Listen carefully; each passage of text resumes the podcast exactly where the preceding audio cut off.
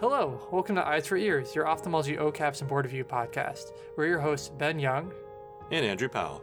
Just a reminder that these episodes are meant for medical education purposes only, not to diagnose that weird thing on your eye.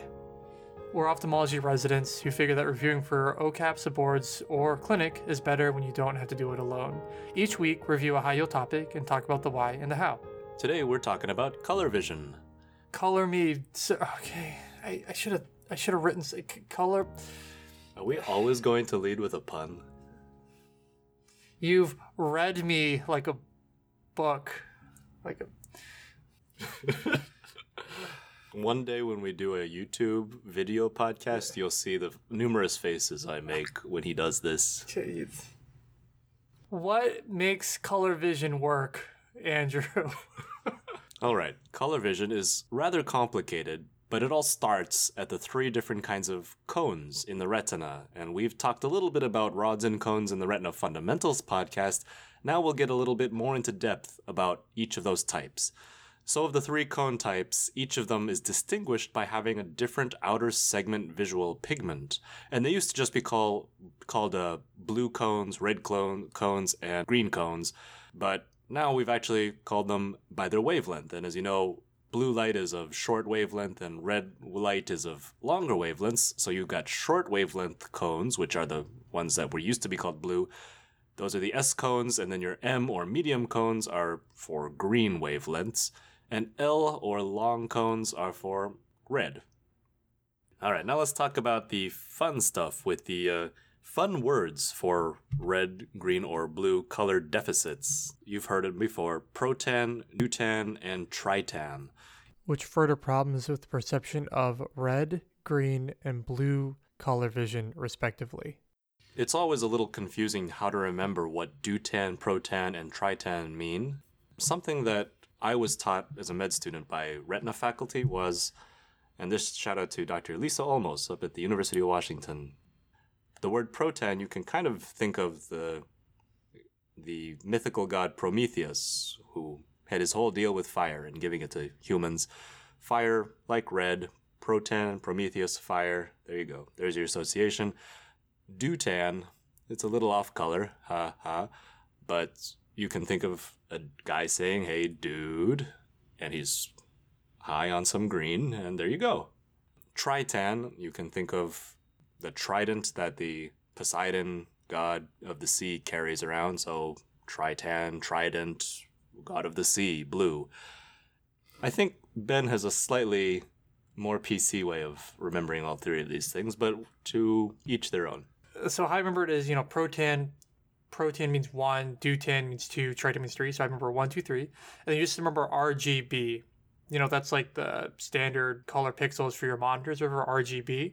So R is one, protan, G is two, deutan, and B is three, blue tan. I didn't I didn't really think of that. But okay. But but so yeah, but so you just remember RGB and the protan, deutan, tritan in that order because that's what those words mean, then you can also remember it that way.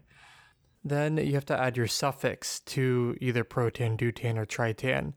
The two suffixes are either anomaly or anopia. Anomaly means that that pigment is not absorbing the right spectrum, it's mutated and shifted. Anopia means that there's just an absence of that cone or pigment. As a general rule, anomaly is much more common than anopia. But deuteranomaly is just even then much more common already than protanomaly. And in turn, tritanomaly is so uncommon that people don't aren't even really sure if they exist, really. The BCSC gives these following percentages in the male population, since these are mostly X-linked recessive diseases. Deuteranomaly can happen in about 5% of the male population, protanomaly in 1%, and tritanomaly in 0.0001%. So people who have either a red cone deficiency or a green cone deficiency, and by that I mean a protanomaly or deuteranomaly.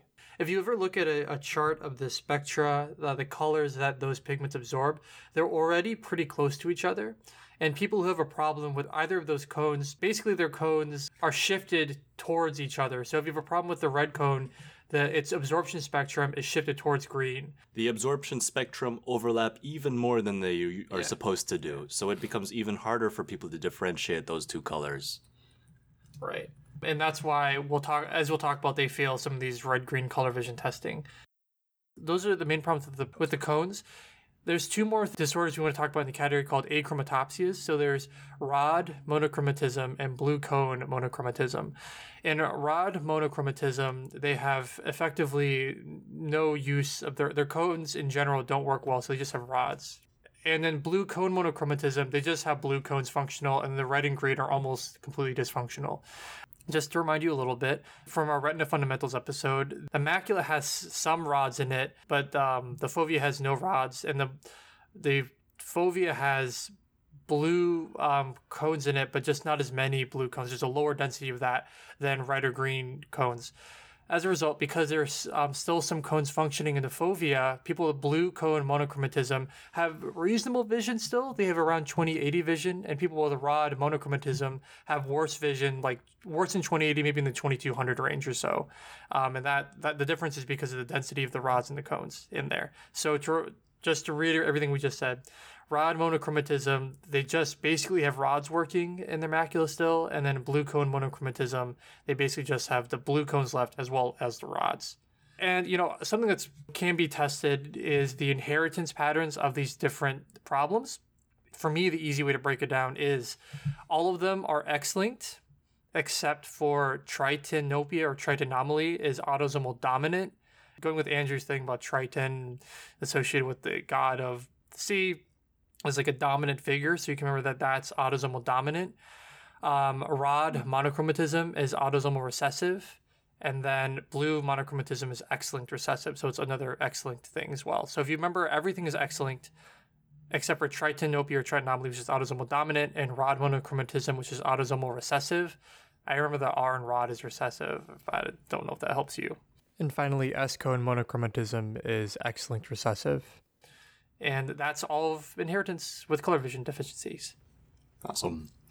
Also, I'd like to apologize for claiming that Pisces is a god when we talked about Stargardt's in the macular dystrophies episode. okay, this was called out by our own senior contributor, Amanda Redford. Heresy. who the fish god will demand blood. but we we we fact checked a lot of that episode. We did not fact check the Pisces claim in the uh, macular dystrophies episode. So anyone who took that home and answered that on their OCAPs or boards, we are sorry. The fish god is very disappointed in you. But he's not. We I looked it up, Andrew. He's actually not a fish god. There's a whole story, but we'll talk about them Pisces for years. Our new spin-off podcast we're coming out with. Okay. Okay. Uh, some some other in little before we get into the meat of the second half of this episode about color vision testing just some quick fun tidbits about certain drugs that can actually give you vision or color vision problems um, digoxin if you use it can temporarily make your vision yellow um, you can also have vision problems if you have a low vitamin A level or even if you use pilocarpine. The most infamous of these is the PDE5 inhibitors, more commonly known as sil- the category with sildenafil or tadalafil for your enhancement boosters. that's you- Viagra. You can't use brand names on this thing. Anyway, um, so these the uh, male enhancement uh, drugs can actually give you a transient bluish tint to everything you see. Yeah, if it helps you remember, you know, sildenafil is a little blue pill. that you use when you're watching blue movies.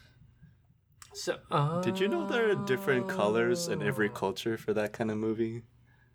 I actually, I, I, I infer what blue movie means now. I did not know what that meant before. Okay, how do we test color vision? Quick editor's note.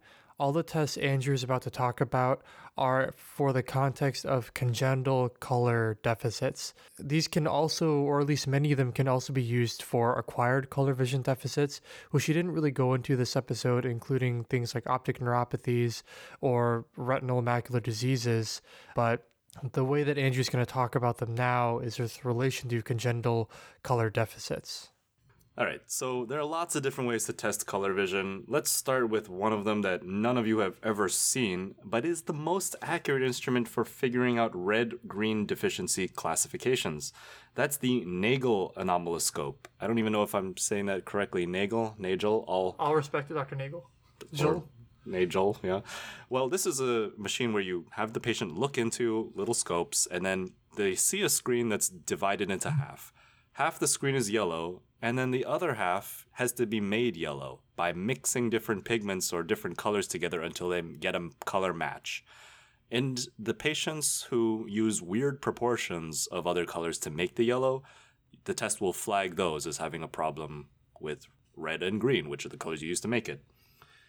So aside from that, I don't know, I've never seen one in real life, but it is apparently the most accurate one for distinguishing red green color division deficiency. Moving on to the ones that most of us have seen, the pseudo-isochromatic plates.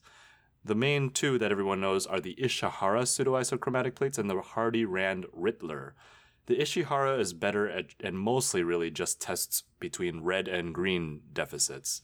The Hardy-Rand Rittler is a little more comprehensive. It'll test for red, green, and blue deficits, but everybody mostly uses the Ishihara because we now know how rare and uncommon those blue deficits are.